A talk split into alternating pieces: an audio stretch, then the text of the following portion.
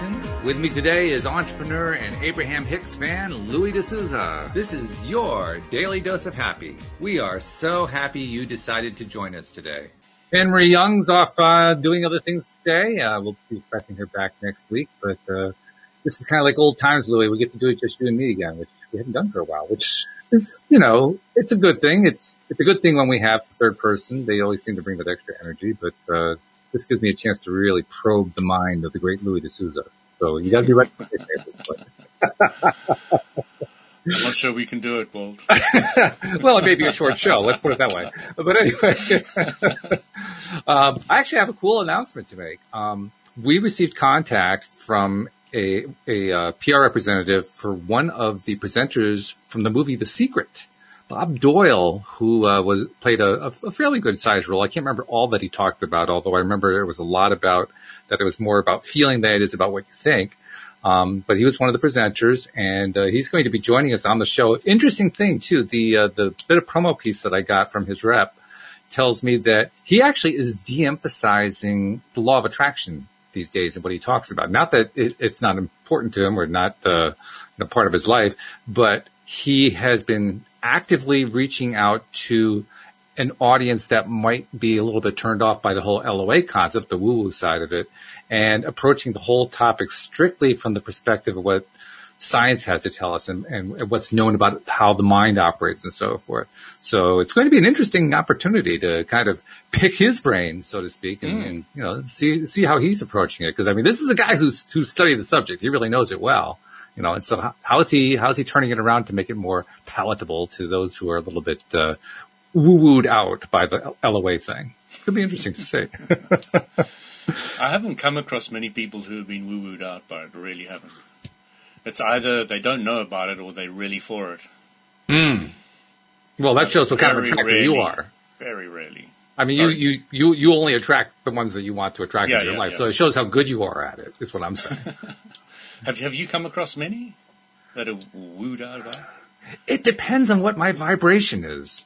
And I mean uh, that quite sincerely. Yeah. You know, there are times, you know, obviously doing the show, I'm doing a lot of with the woo woo side because it's fun. Let's be perfectly honest. It's a fun topic.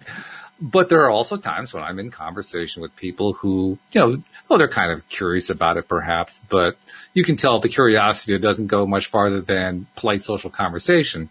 You know, so I, I try to find other ways to bring in the topic without, you know, woo-wooing them to death. And it's, it's a challenge. It's fun. It's an interesting challenge to see, can I bring up topics can I bring up concepts in a way that is receptive? Now, obviously, if I'm talking to somebody who's Christian, I can bring up sowing and reaping. That's basically the same thing. So they can easily tap into that. But for someone who's a little bit more secular, a little bit, you know, non-religious and so forth, that's where the challenge gets interesting. Um, so yeah, I guess I do sometimes attract them and It depends on what my mood is, what I'm, what I'm interested in at that particular point in time and, uh, what it is I'm willing to actually do to stretch myself. Cause it's a stretch, you know, it's a mental stretch and it's an emotional stretch and so forth to see, okay, what can I do to accommodate somebody who thinks about things a little bit differently? It's a good thing. Mm. It's a good practice. But, but yeah, I mean, it's definitely whether I want to attract it or not. There's no doubt about that. Great. Now, when you, um, when, when you think about the secret, I suspect you pro, I, I, know we talked about this many years ago when you first came onto the show, but I suspect you are kind of in a similar camp to what many people are that the, the idea that the secret was, was good in that it helped to promote the whole LOA concept to a very wide audience, but it also had some holes in it. Um, so I thought I'd kind of just take a moment to re- redirect that simple topic with you. I mean, when you think about the secret, and you and I commented before the show, we got to dust off our copies to go watch it again, you know, because it's been a while. But when you think about it, what, what's what's your take on it from this vantage point many years later? Um, I think I've kind of got the same thought patterns as my mentor. She said to me, "The secret's half a truth."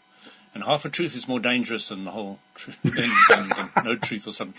Um, but I kind of agreed with that because it, it, really says, "Oh, focus on what you want, you're going to get it." And then how many people went out and focused and didn't get it, and you know, got all disappointed, etc. So.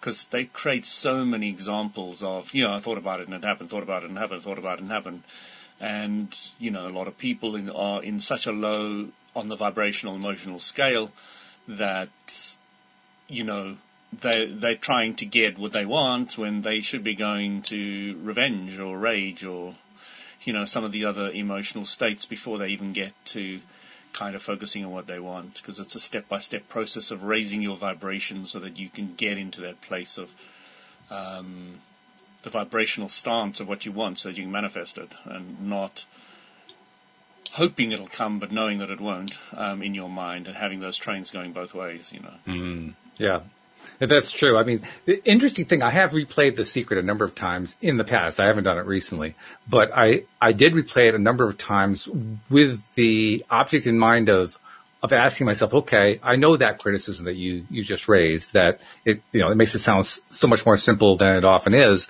Um, is that a valid criticism? And as I replayed it, I realized I think it's because of what you said. They, they just present example after example that actually plays out well. And so it does kind of create a false image in your mind. But when you actually listen to what they said, what, what they actually said didn't match that at all. There, there was a lot of conversation and discussion about how, you know, when, when you're feeling down, when you're feeling out of it and so forth, you're, you're, you're not getting what you want out of life and so forth. So, so they did touch on the other side. I think that the problem, if you want to call it that, is that they just didn't touch on it as much as some people would have liked. I, I think that you know, Abraham Hicks gives you such a rounded um, take on so many different problems and solve them with the same solution that you really get a sense of how anybody can do it in any situation in their life and it really feels real. But then you've got like seven million hours of audio to listen to. Exactly. So, you yeah. Know, um, you know, so you can do that. In, if you're condensing it into an hour, you know, I probably would create something like The Secret, you know. So, right, exactly. Um, but then again, there's follow-ups from The Secret as far as I understand. I haven't looked at them, but, um, and, and they do go into a little more depth and clarity. So, you know, fair dues. Mm-hmm. Yep. I think also anytime that something is a groundbreaker, and I think we can honestly say both the movie and the book, The Secret, were groundbreakers. They they basically opened up a brand new path to the population that had never been opened before. Anytime you have a groundbreaker no, like that. Hmm? I wouldn't define them as groundbreakers from the point of view of the information. They got the information from the information, from no. But so groundbreakers about, from the point of view of the amount of people they reached or the or who the people were. That's the way I look at it. People who okay. had not normally received that kind of information before. Because hmm. mm. you're right, there are plenty of teachers in the past who would cover that kind of thing. Yeah. But if you were to kind of, kind of take a survey of the people who had really resonated with the secret, who hadn't really heard about this stuff before, they probably heard of Napoleon Hill. They probably heard of, you know, Tony Robbins. They probably heard of some other people, but they just, you know, it was like one of those things they kind of dismissed. And then they saw the secret and like, wow. And on top of that, I got a very strong impression that people who were seeing the secret, and I was one of them, were people who needed to see it at that point in time.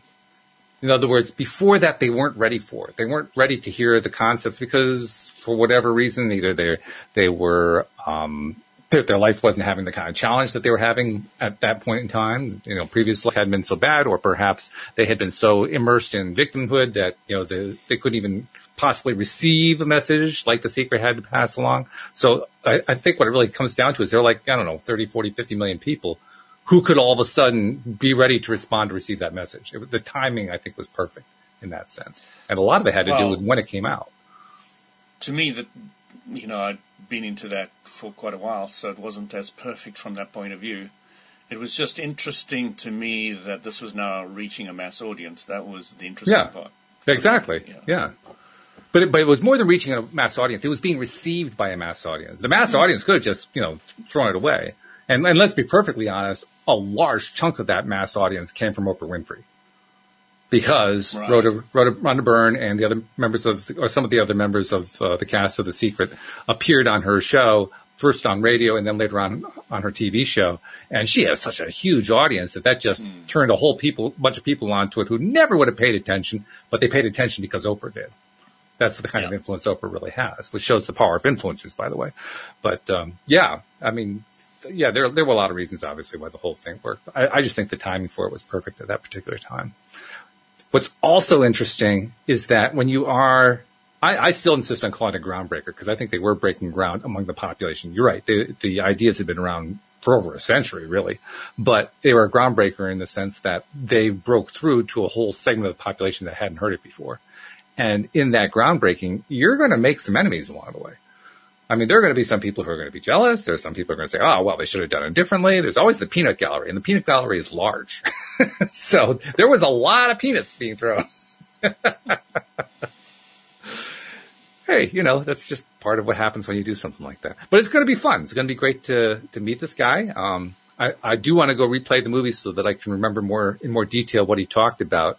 But I do recall very vividly that his main message was it's more about what you feel than what you think, which, which that was interesting. When I was first discussing the secret, my initial impression afterward was, well, they don't really go into the feeling part. And I, I came to that after hearing Abraham Hicks talk about how important the feeling was. And then I go back and hear it and like, well, there's Bob Doyle talking over and over about how important feeling was, which just goes to show how perception is. Mm-hmm. You know, my own perception really didn't match what was going on in the movie, but hey, it was my perception. So, yeah, it's going to be fun. It's going to be a good thing.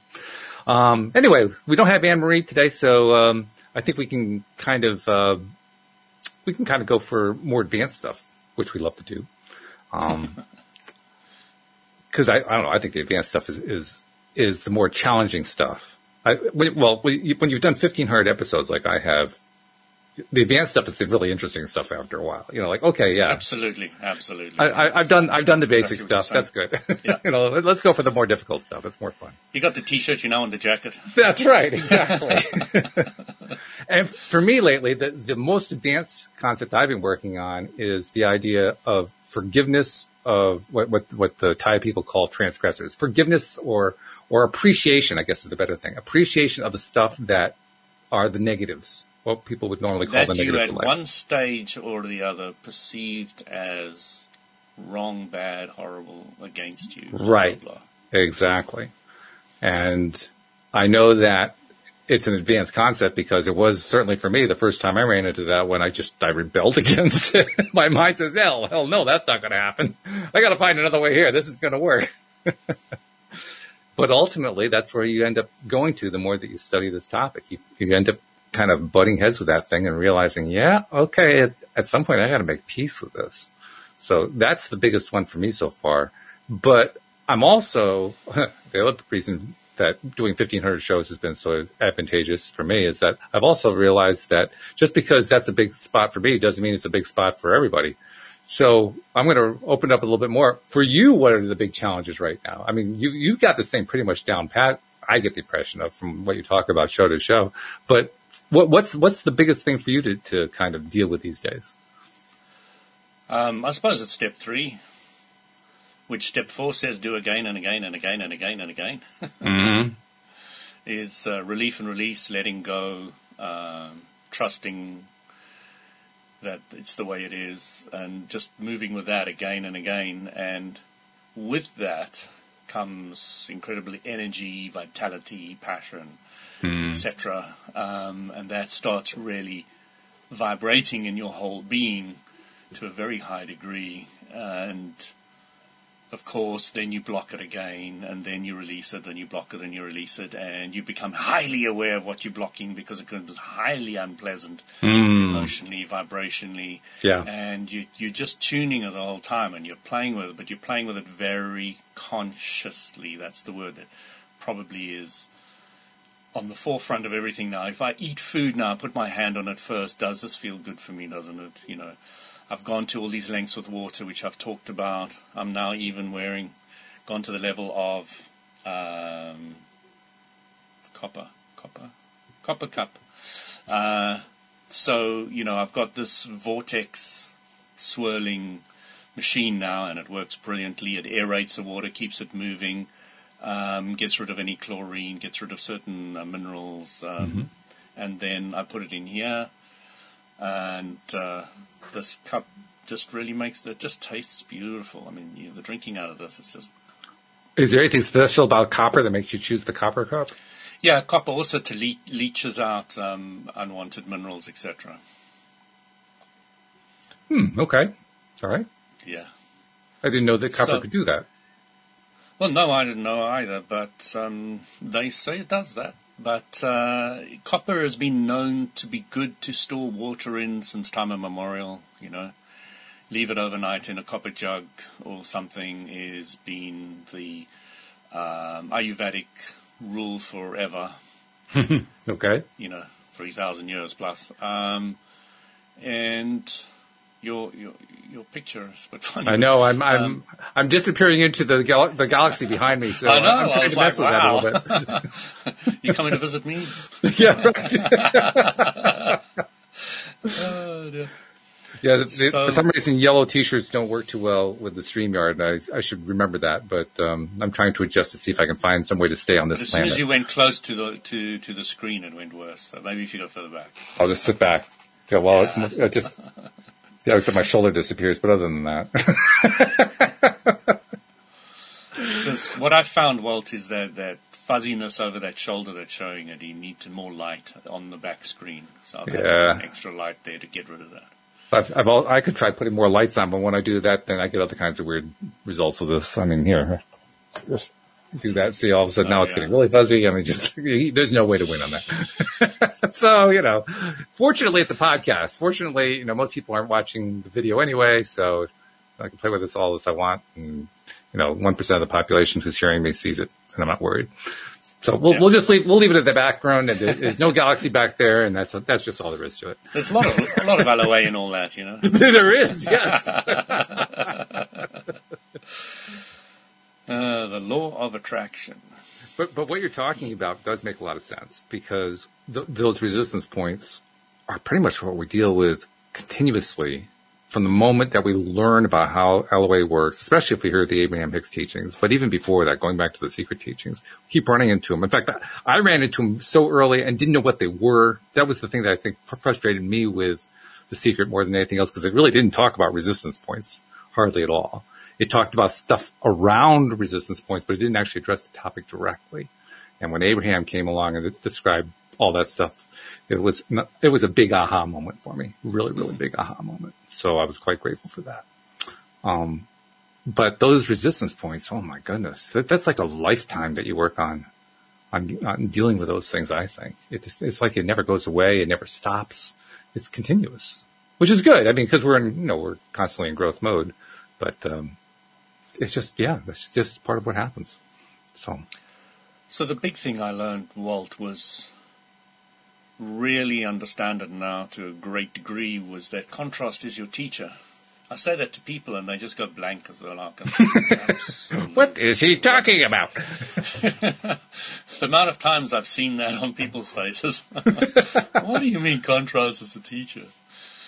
And uh, when you start getting that, you start really getting where your lessons are, how your lessons are appearing, how to change them, and all the rest of it. It's you know, without contrast, there is no life. Without contrast, mm. there is no planet, there is no building, there is no sound, there is no nothing.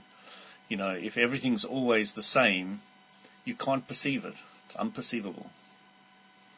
It's a great point too, because so often we try very hard to eliminate those parts of the contrast we don't want, and we don't realize that's actually undermining our own purpose. yeah, it's why we came here is to play with the contrast, you know. Yeah. And it really, it's, it's really difficult to people to understand. And I say a good teacher helps a student face more contrast. That's what a mm-hmm. good teacher does. That's mm-hmm. all a good, if you want to become a good teacher to your child or to anybody, just play with contrast. You know, little Eloise comes to me, oh, Dad, I've hurt my thumb, I've you know, bang, banged it or something. I say, okay, bring me the knife. She knows exactly what I mean, and I want to cut it off. she says, no, no, no, Dad, I don't want to do that. I said, how's your finger now? Oh, it's fine, Dad. so all I'm doing there is playing with contrast. The little pain in the finger versus having it cut off. When you think about it for a second, one is a hell of a lot worse than the other one. Mm. And when you remove that one, it, it always goes back to an old yogi story I once heard when I was a kid. This lady who trusted and loved her guru totally and was totally worshipped him said, Guru, I can't handle it anymore. My uncles had to come stay, and I've already got four kids and my husband, and we just got a one bedroom house, and it's terrible. Um, and it went on and on and on. So the Guru says, All you need to do is to trust me and to do what I say. Actually, he didn't even he didn't even need to say that. The woman trusted him so completely. So he just says to her, "Go get your chickens that you've got outside. Bring them into the house. They must live with you too." She says, "What?" He says, "Go do that." So she goes, and she she brings the chickens in the house, and it's absolute mayhem mm-hmm. in that house. And then she goes back to the guru and says, "Guru, it's just got worse. It's terrible." He says, "Now bring the pigs into the house as well." oh, So she brings the pigs into the house, Oh, God. and she goes back to him. Remind tears, me not to guru- sign up with this guru. I don't want to go anywhere near this guy. Can't remember which guru it was, but I loved the story. Then she goes back to the, the guru in tears and says, "Guru, what must I do?" He says, "Take out the chickens and the pigs, and you'll be fine." Uh, what was he doing? He was just playing with contrast. That's all and, well, more specifically, he was playing with contrast by bringing in heavy contrast and taking it away to help her show appreciation for what she actually had. Yeah. doing. Which is a brutal but brilliant technique. It's the way we learn contrast. Well, I, I was actually going to comment. You know, I, I don't know if uh, I don't know what the equivalent of child services in the UK is, but uh, if they're listening in, you want to have contact Louis at. My God, he's threatening to cut off his daughter's finger. Oh Finger. no! I was speaking to another lady. Said my dad used to do that to me all the time. Oh jeez! My God, it's an epidemic. But you know, once you've done it a few times, they know it's not serious and that you don't actually mean it, and you've never enforced it or done anything. You know, Eh, but it's the idea in the head which brings so much relief. You know, the contrast between finger cut off and a little bit of hurt, and it truly works every single time. Like, It's it's like a miracle. And I don't use it because of that. I use it because I'm fully aware that this is a contrast technique that I'm consciously using, and of course, I would never bring a knife or or anything like that around. You know, it's just making a mind game out of it so that it can become easier for her, and it does. It works quickly, easily, um, and and helps. So you know, if if you've got an aware parent, you can do it. If you've got a guy who runs out and brings out a knife and starts acting as though they're going to chop it off or something, then you've got somebody who's off the off the deep end. You, you have a psychotic, is what you have. Yes. So you know, you just got to understand how to use contrast in many different ways, and you know, I use it to my advantage all the time now. I can see certain conflicting conf- um, situations, and as I said, I don't mind conflict anymore. Actually quite encourage it, and I just make the conflict bigger, and then I remove the conflict. So no, no, no, I really understand what you're talking about, and that contrast shift just gets them on your side. It's just really amazing, you know Yeah. but you're doing it very, very consciously, um, not to manipulate anybody, but just to ease the situation, to bring, you know, uh, relief and release to everybody. And in some ways, that's what we're doing with ourselves when we're doing work on ourselves. Um, and I say that to, to kind of bring another point into it because the longer you do work on yourself, and you're somebody who can speak to this in a very strong way, the more that, the, the, the more you, you have trouble taking any of the negativity seriously. And been, it's really difficult to take it seriously anymore. it is, yeah. and it, which is kind of an odd feeling when I when I focus on that for a moment. And I've been experiencing it a lot lately. I, as you know, I've been doing the Taya boot camp. I'm roughly halfway through it, a little bit more than halfway. And at this point, you know, the, the, I'm on module nine, and the module basically has you revisiting the the three transgressors that the stream helped you to identify first time around, and ask yourself how you're feeling about them. And why- I had no feeling about them at all. It's like I didn't care. They just didn't make any difference anymore. And I was wondering, am I doing this wrong? You know, what's going on here? And then I realized, no, actually, I'm doing it right. But what a strange feeling to just, you know, things that haunted me when I was, you know, in my teens, in my twenties and thirties. I, just don't even care about it anymore. It's not even important. You know, you say it's like, yeah, well, so, you know, what else is new? Big deal. It's not that big of a, of a thing anymore. So A question that- I often it. ask myself, Walt, is how would I feel about this devastating situation in 80 years' time? When I'm 80, or when I'm 80 years old. Mm-hmm. Yeah, sure. How would I feel about it then? And Stretch the perspective out. And there's also the timeline therapy. I don't know if you ever heard of it. Timeline therapy? No, I don't know that one. No. Oh, it's great.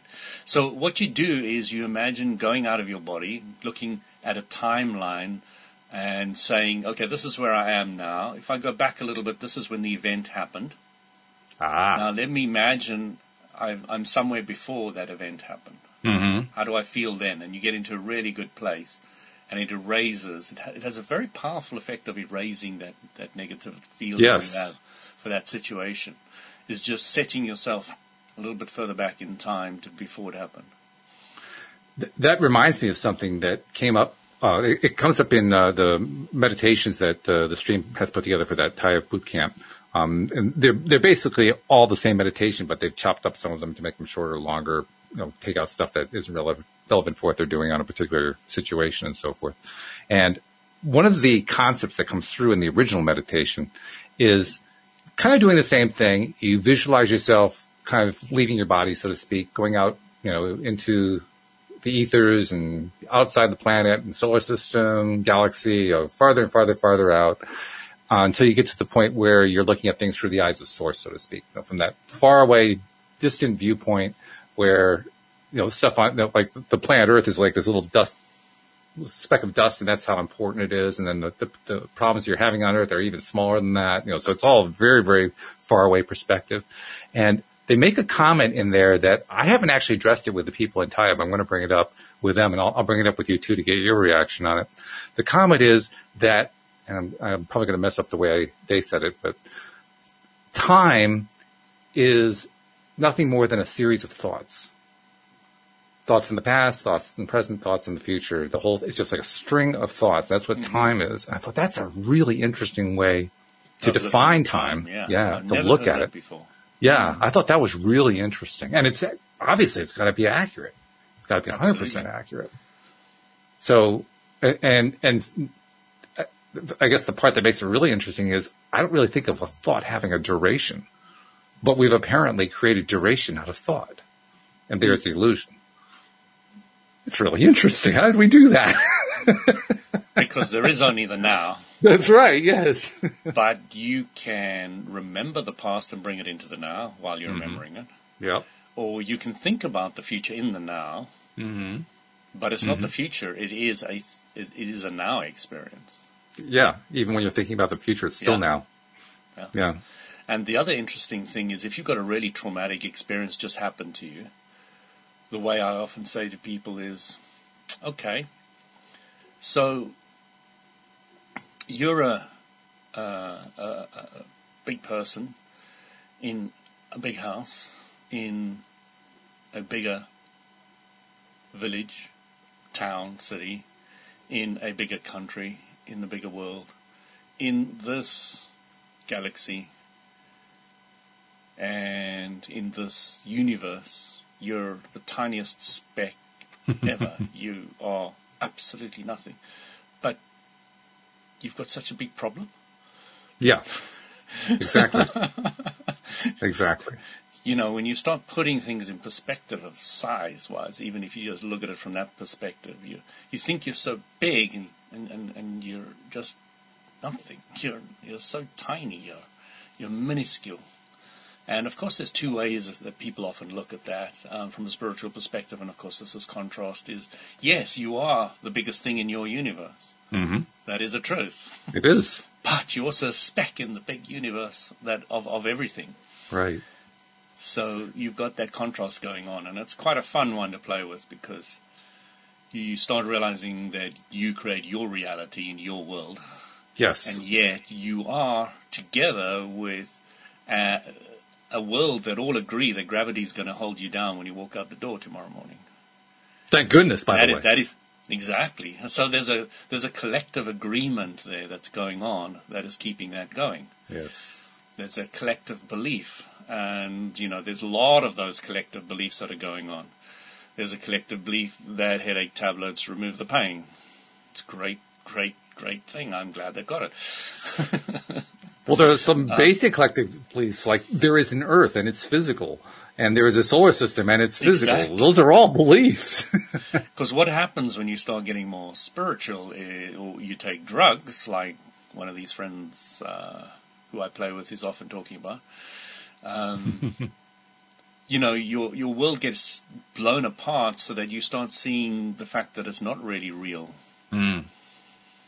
And you know, through meditation, you can experience that. Through drugs Sure. and through al- al- alt- anything that alters um, perception, Right. you can start realizing that there is a bigger picture out there. So everything is vibration is kind of the simplicity of what all the stuff gives you. mm-hmm. And then you start realizing that you can have a level of control over that vibration by being clearer and clearer and clearer about what you want and not focusing on what you don't want.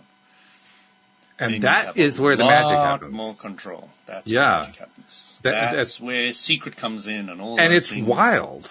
Let's be honest; it Yeah. is a wild phenomenon. Just, just to first of all to become aware of it, second of all to play with it and experience that it actually works, and then third, this is where to me it's the biggest part, to contemplate it, to contemplate exactly what it implies, hmm. what it implies about everything in everything, everything and everything. Oh, How's that for a real, you know, down to earth statement? Yeah. Everything and everything. It- That's it- a bit woo woo. I'm sorry, Walt. yeah, it is. I mean, but it's true. That's the thing. It's true. It is. I mean, I, I actually blow my mind sometimes. I don't need a drug for this. I blow my mind just trying to imagine all the different ways that I can imagine that the law of attraction works. And, and literally my favorite way to envision it now, we, uh, Abraham talks about vortexes, right? I, I imagine like pools of energy that, that just kind of form and, and stop forming at various places in my life and the lives of others and so forth, all being directed by seven billion thoughts of just the humans. And that's just the human input, not counting the fact that the rest of the universe also is source energy and also has its own thought patterns going on.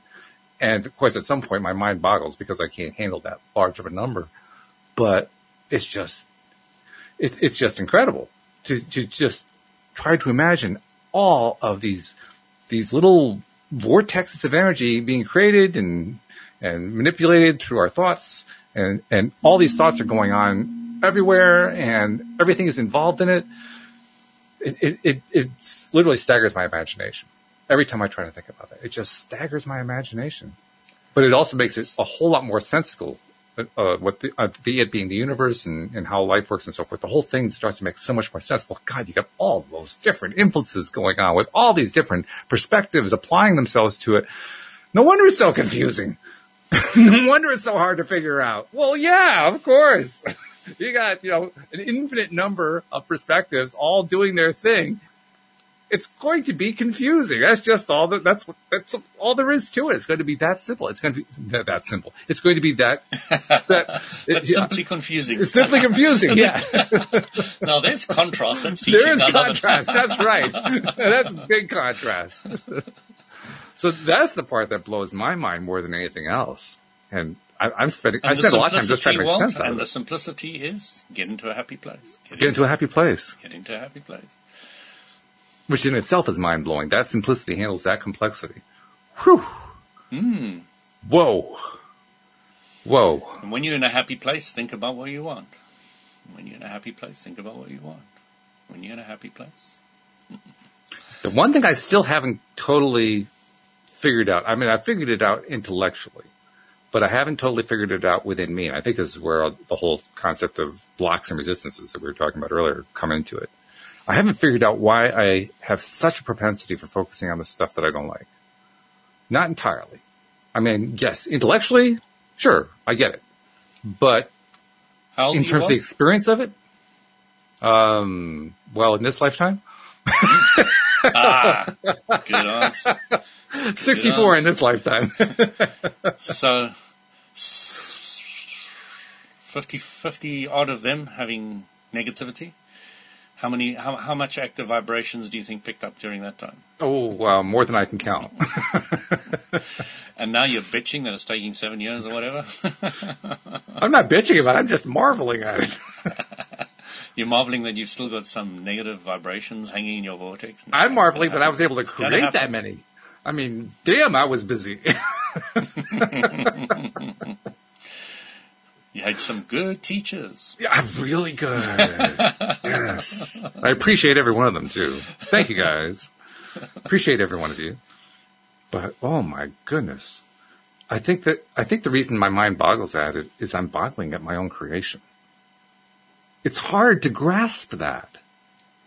It really is. It's hard to grasp wow, I'm just creating all this stuff. I, I, I feel like I've been, you know, at the t- tiller for an entire lifetime and only just discovered there was a tiller. And I'm amazed that the boat is still afloat. I mean, it's just, that's what it feels like. And yet somehow I've managed to, through all that craziness, through all that contrast, through all that polarity, I've managed to stay afloat. Wow. How on earth did I do that? And how do you define staying afloat? Well, I'm still breathing. Okay, alive. Yes. Right. Yeah, So because you that, that, that's the metaphor your of life. negativity to have killed you by now. Rationally, yeah. Mm-hmm. I, I certainly That's exactly what it for enough. does. That's exactly what It, it, well, it does. does eventually, yeah, yeah. But I'm, I just marvel that I've been able to stay alive. That, that that's that's the amazing part. That's the remarkable part. And the longer I stay alive, the, more remarkable it is. For me, is that as you get older, you start having more energy, more focus, more clarity. It just gets more exciting. Isn't that And interesting? is just nice, man. yeah. Skin still looks good. Hair's not too bad. I blew my wife's mind the other day because she, she's been telling me for years she loves me with the, the white hair. And I, I've never really wanted the white hair. I always wanted to keep my dark hair. And I, I finally, I, I was looking in the, the mirror while we were sitting in the Yeah, car in traffic. You mentioned this last week. Yeah, and I, and I appreciate it. She says, "Wow, that's the first time I ever heard you say that." And I suppose that's true. I had not really said it before, but it is true. I am feeling better about how I look, Mhm. as I am, the way I am. And wow, I there was a time I would have doubted that could happen, but it did. I did it somehow. I got here. So there's one of my gamers who says he's um, wants to start listening to my podcast, Oh, cool. um, and he did start, and, and he says it's nice, high energy, and he said then he fell asleep at 4 a.m. in the morning or something.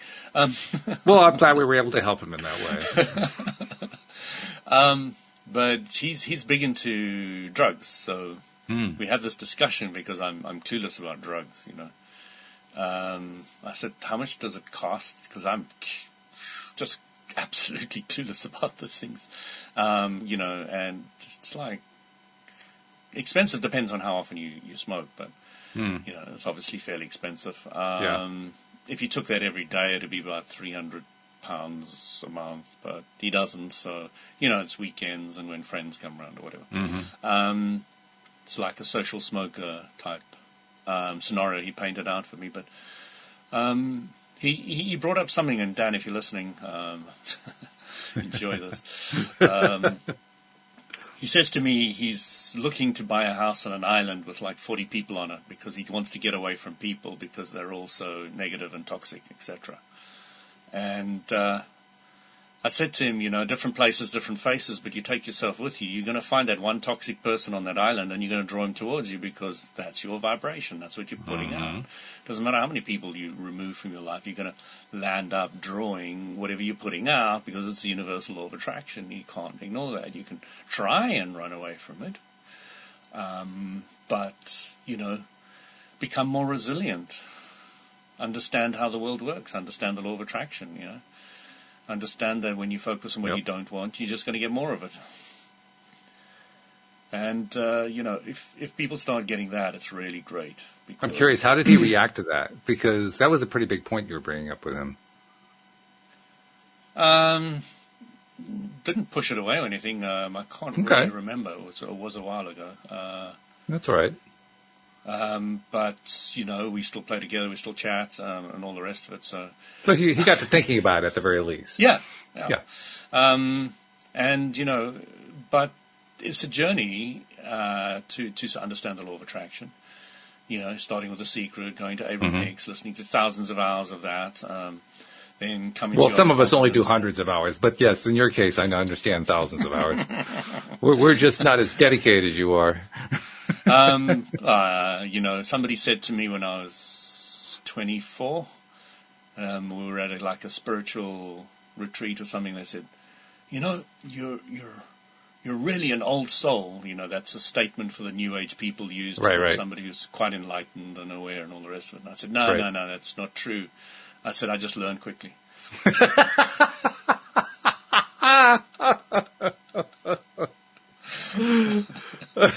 I could just imagine his reaction. Huh?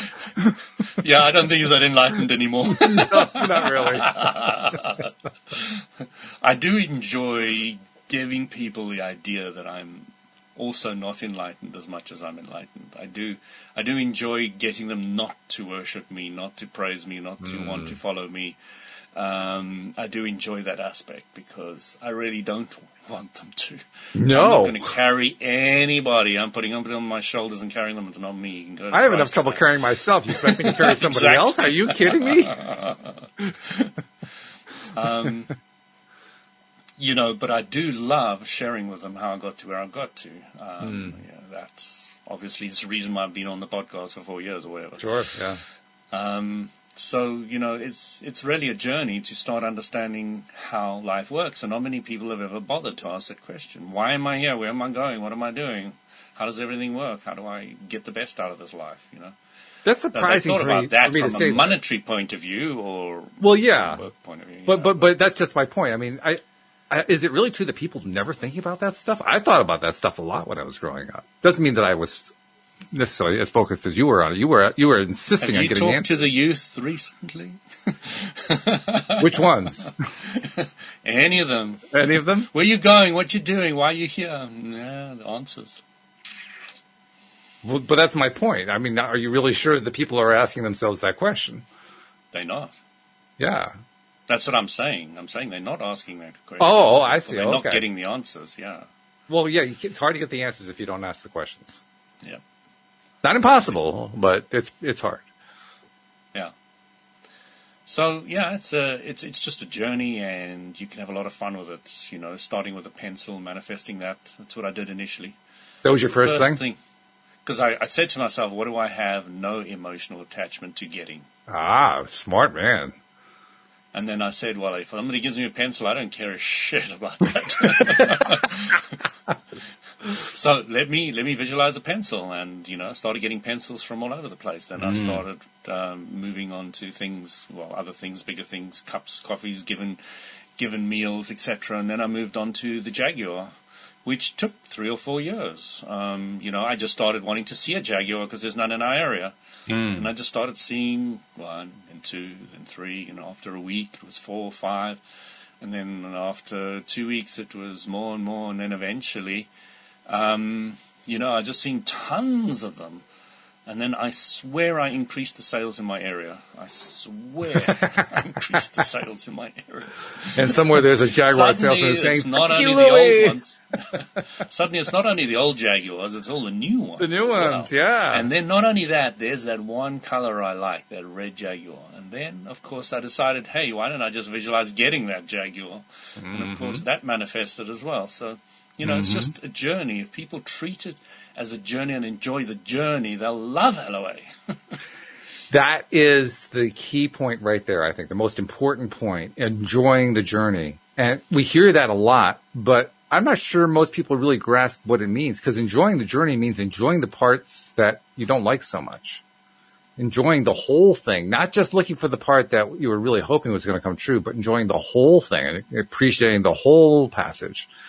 That's where the challenge is that's why we run into resistance points because, oh God, I don't want to have to deal with Aunt Mary again. My God, every time I talk to her, she's always picking against me on this or that or the other thing. I don't have to put it, it's that kind of stuff. And that's the mild version. so, so this gaming individual also said to me, um, said to me, am I toxic? Ooh.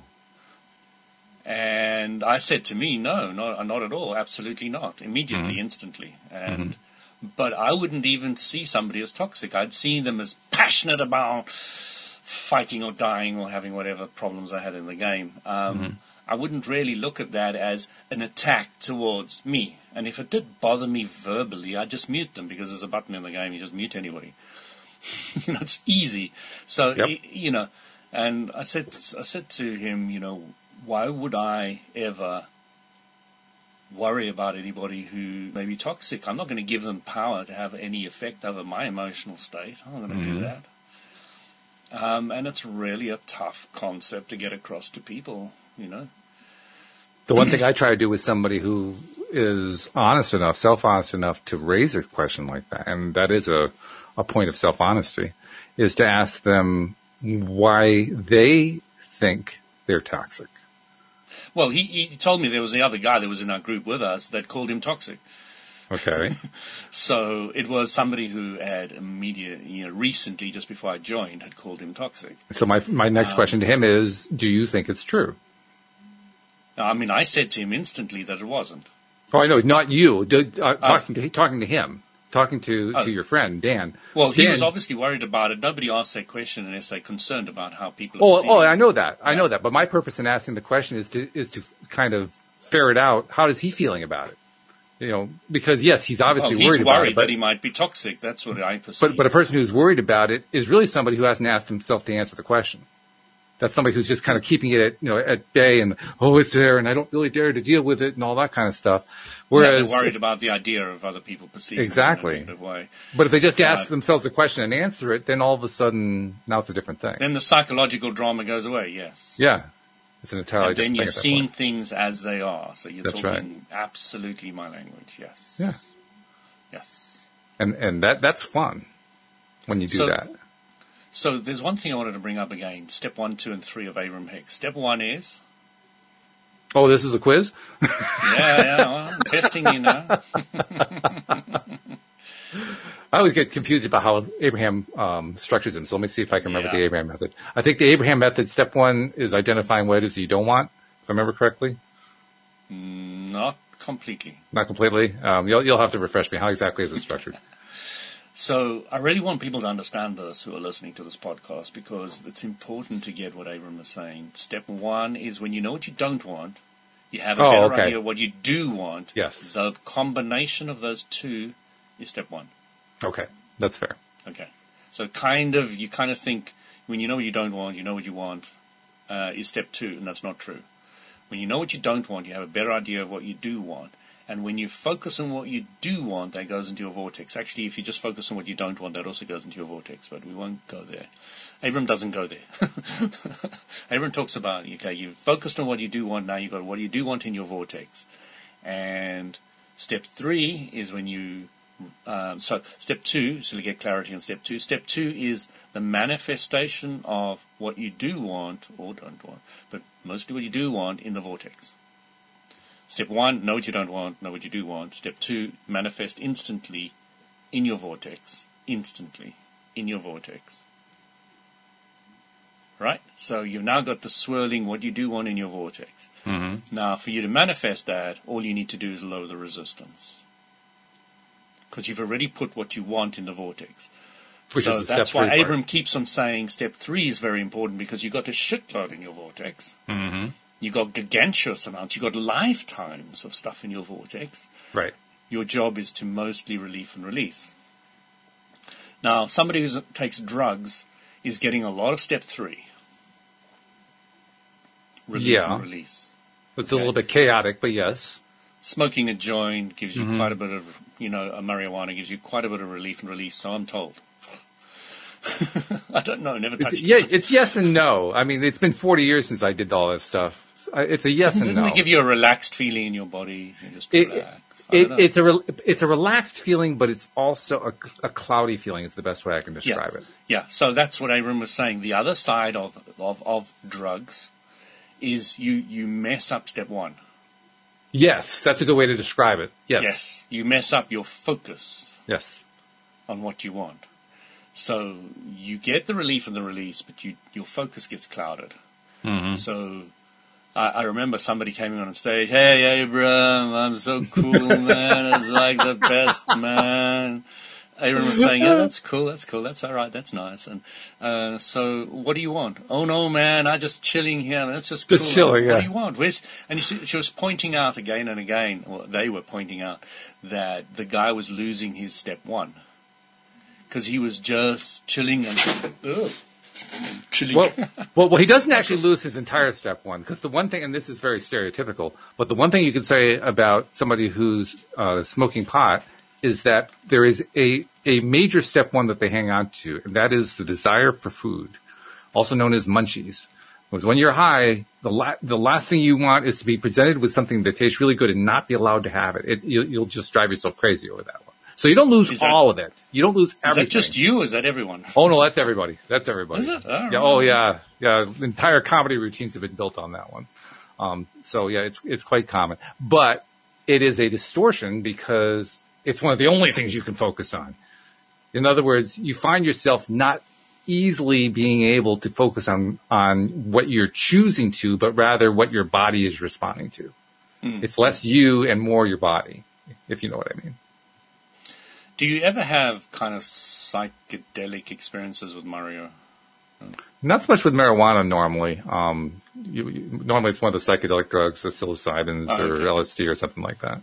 Yeah. So what are what are some of the benefits of it besides? I have never found body? one. There are a lot of people who will tell you there are a lot of benefits. Um, Hmm. Our own Debbie G, who does the Friday show with me, um, likes to go on about um, the benefits, particularly of psilocybin. Um, and there's a lot of research that's been done to show benefits of psilocybin in terms of, of helping people to basically break mental cycles, to you know, to to help them disengage from stuff that they really want to disengage from, so they can reengage with where they want to reengage. And the, the psilocybin the best way I can think of to describe it is it, it's a major distractor and it distracts you into a, into kind of a, uh, breaking down barriers in your own mind about how the universe is so you can see more of how it really is. And I remember it- when my daughter was very, very young, I used distraction a lot, and it really works. Mm-hmm. Yeah. It really works. Oh, would you like an ice cream? And then suddenly that big trauma just vanished. Exactly. Yeah, it's that kind of a thing. Yes. Yeah. But, but, you, but you're doing it with a chemical instead of with uh, a, you know, Yeah, a toy, you know, a, a toy distracting the child. It's not quite the same thing in that sense, but yeah, I mean, it's not going to have the same effect on me. Louis, have an ice cream. Yeah, right. only if you're on the marijuana. But uh, yes, give me that ice cream. oh, I need the contrast first. I've got to take Mario first. I so yeah, I love I love Ram Dass's story about drugs. You know, he was really into drugs. Harvard professor goes over to India, sits at the feet of a guru. Um, I've told, told the story before, but for maybe any new listeners. Um, and you know, he's going on to his guru again and again. You know, his drugs are amazing, drugs are amazing, drugs are amazing. You must have some, must have some. And the guru said one day, just bring them to me. He said, "Hum, oh, what do you mean them? He said, bring everything to me. So, so Ram Dass brings all his drugs, puts it at the feet of the master. The master takes all of it and has absolutely zero effect on him. Just carries on Right. talking to Ram Dass. You know, right. I just love that story. It just shows you so clearly. Yeah. Personally, I think that the guru was showing off, but nevertheless, it's a valid point. You know, when somebody you want to really teach needs to learn a lesson and you can use yourself, why not? I think it's very, very valid. It was Showing It's off certainly going to be effective. Gets the point across. yeah, because it's producing a result that they weren't expecting, and when Yeah. you do that, that's going to get attention, no matter how you Yeah. how you look at that one. Yeah. Uh, it's just a great story.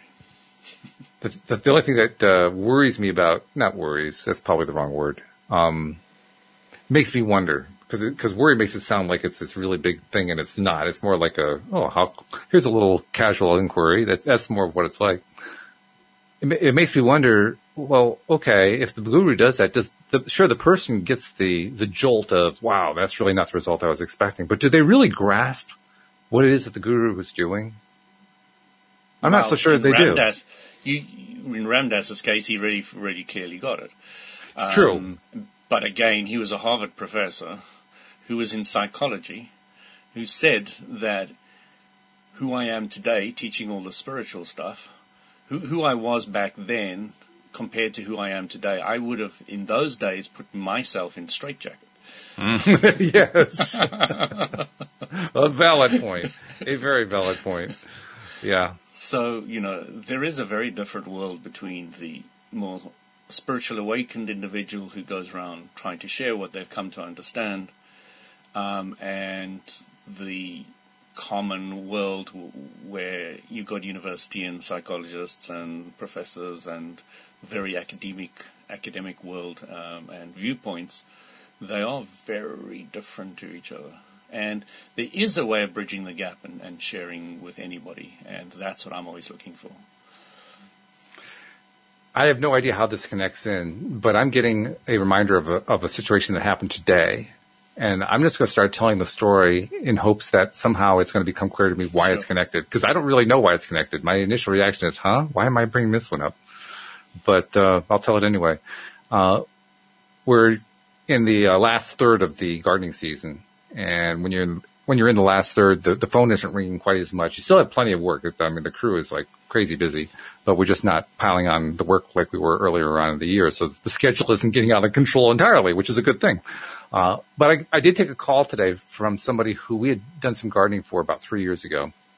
And as I was talking to her, as she was talking to me actually and telling me her situation, I realized there was something familiar about her. And she mentioned that we had done work for her. So I went and looked her up in the bookkeeping and I have a habit whenever we have a, um, one of those few clients that I don't want to invite back, I put little notes in the bookkeeping because I know that's where I'm going to look.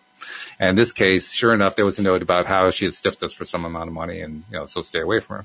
But I didn't make a note why and I couldn't remember why. So I, I, I know like, like all my red flags are up. There's something not right here. And instantly, this is what I think this is why I'm telling the story. Instantly, she starts explaining to me how there had been this thing a few years ago where there'd been this discrepancy about money and we had given her this credit and so forth. And then she spent like the next five minutes telling me the same story over and over and over again. And I just have to reiterate, this is what happened. And I want to make clear, this is what happened. She just kept doing it over and over again. And I'm trying to think to myself, how do I get out of this conversation? I don't want to be rude to the lady, but on the other hand, I know this is not a customer we want. So I, I found a break in the conversation, well, in the break in her monologue. And I said to her, I, I understand. I actually looked you up. I, I, recall you as a customer and so forth. And, um, I, I think I just have to say, we're, we're going to decline to do the work for you and I can refer you to somebody else who I think will take care of you better. And of course she became very defensive about that. You know, why, why, why? I tried to, give a very oblique answer. And that wasn't doing it. So I said, okay, okay. I'm going to go talk to Louise because quite honestly, I don't remember the details of this. Maybe she will. And maybe, you know, let, let me see what I can work out with my wife because it's her business after all. So I put her on hold, go to talk to Louise. Louise can't remember her either. She remembers the house. Know, I give her the address. She looks at the house on Google. Oh yeah, I remember doing that house. Yeah, it's in Farmington Woods, blah, blah, blah, blah. You know, but she couldn't re- remember what the details were with the woman. She thought it had to do with one of our employees who was actually no longer with us and we couldn't really piece it all together. So I finally said, so what do you think? She says, well, go with your gut. I said, okay, my gut says no. So I went back to the phone call. I said no. Spent the next five minutes with her repeating that same first story over and over and over again. ad nauseum. After she'd repeated it four times, I said, okay, I'm going to stop you right there. Um, because I did actually hear you the first four times that you said that. And she said, okay, fine. Then and I said, and I did give you a contact. I know she'll take care of you. She, she actually used to work for us. She's now doing it solo for herself. Give her a call. She'll be able to take care of you. Okay, fine. Goodbye. I thought to myself, what just happened? What just happened? I don't understand. And then I finally realized I wasn't buying into all of her nonsense. the conversation couldn't go anywhere. It wasn't working. She was trying to play me and the play was like, yeah, okay. So what else you got? it just didn't affect me. you, you know, she wasn't, in my mind, she wasn't trying to play you. She was feeling guilty and she was just trying to get it off her chest. Okay, yeah. Well, that's a fair way to put yeah. it. I think it's accurate. Yeah. And I mean, she, well, there was also the other piece. She was trying to kind of guilt me into into bringing her back in and, you know, like, this is not something that we should ever have to worry about, you know, so I don't know why you're so upset about it. I wasn't upset at all. Um, you know, she, she was trying to kind of like use it as a tool to get us to come out and do some more work for her, which was kind of an odd tool now that I think about it, but that's really what she was trying to do. But you did what I would normally do is just follow my gut. Oh yeah. Yeah. Yeah. Once you follow your gut, everything will start working out. Mm. But in following my gut, a, a, few questions happened after the fact. The first question is, okay, I attracted her. What did I do? How did I attract her to call me in the first place? Secondly, it was almost like it was a test because she rep- she's also a very, very, financially, she's a very small customer. I, I looked at the books and I mean, it was like a couple hundred dollars worth of work. And, and, and, she's on the phone. This is the funny part. She's on the phone trying to tell me, I want, I want to build a long-term relationship with you. I, I, want to, you know, I want you to do my, my work throughout the year and so forth. And, you know, she spent 200 bucks. Like, well, that'll last you about four hours. so how far is this relationship really going to go? Well, it doesn't look so good. So It- it one of the greatest ad- advantages you can do for yourself is to wake up every morning and see everything new and everyone new. Hmm. And then you're not boxing people in, oh, you did this to me in the past, you're still that same person, you're going to do it to me again. I suppose. But I don't have any regrets in this case because I could just tell she, that's who she was. You followed, you followed your intuition at, Yeah. and, and in your situation and where you're at, perfect. Me, I would have taken them on and if they gave me hassle, I'd drop them. Which is which is actually what Louise originally suggested. And I said, "Are you sure about that? I mean, this isn't a customer that's actually going to do much for us. I don't think. it's not like we're lacking work right But- now. but the again, is going to be no- so busy for the next few weeks. Where, why do we need to take this customer on? I don't quite get that. The, the, the point that I'm trying to make is there's no fixed rule. And the way you handle it, no. Oh, I see what you mean. know. Mm-hmm. But, you know, from my perspective now, I'm trying to really look at everybody as somebody I don't know. I don't have all the past with it. I don't have all the, the stuff with it. All the positive ones I keep. Yes. All the good interactions, I keep those. That's my locked away. policy. Everything else is just gone. hmm Um, you know, you can piss me off today, and tomorrow I wouldn't even remember we had had a fight. Although sometimes I sort things things out in my dreams, and I wake up one expecting somebody to be angry with me because what's just been going on in my dream. But never mind. Um, those things happen. They Um, do indeed. Yeah, there have been times when I've awakened from a dream and the it, the, the dream has a, a strong sense of reality to it, and then you realize you're awake, and there's this jarring feeling. I don't know how else to describe it. Of you're, you're readjusting to the reality that we deal with in our waking life. Like, oh no, that that was not part of this life. I have to kind of push that one aside, let that one go, bring this other reality back in that I remember from before I went to sleep. It, it's jarring. It, it's- a jarring mm-hmm. process to go through that. It lasts about three seconds, but it's it's it's a strange one. And I experience that any time that I have that strong dream experience. So anyway, sorry, I I digressed. What were you saying? yeah, no, no worries. I think our time's up. oh, okay. Oh my God, we used I- up an hour. Yeah, It it just vanished flew in by. a, in a blink. How did we do that? I guess we attracted it. Good conversation. Very good conversation. Looking forward to having Anne-Marie back next week. That's going to be a lot of fun. Looking forward to having Bob Doyle join us in two weeks. That's going to be a lot of fun too. But meantime, this has been very good. So thank you very much. Thank you, live streamers. I, I didn't pay any attention to the live stream specifically by bringing them up on the show, but Luke saw your comments and Debbie and so forth. Thank you guys for all your comments. Really appreciate it. Thank you especially to our podcast listeners everywhere. We'll see you all next time here on LOA Today. Goodbye, everybody.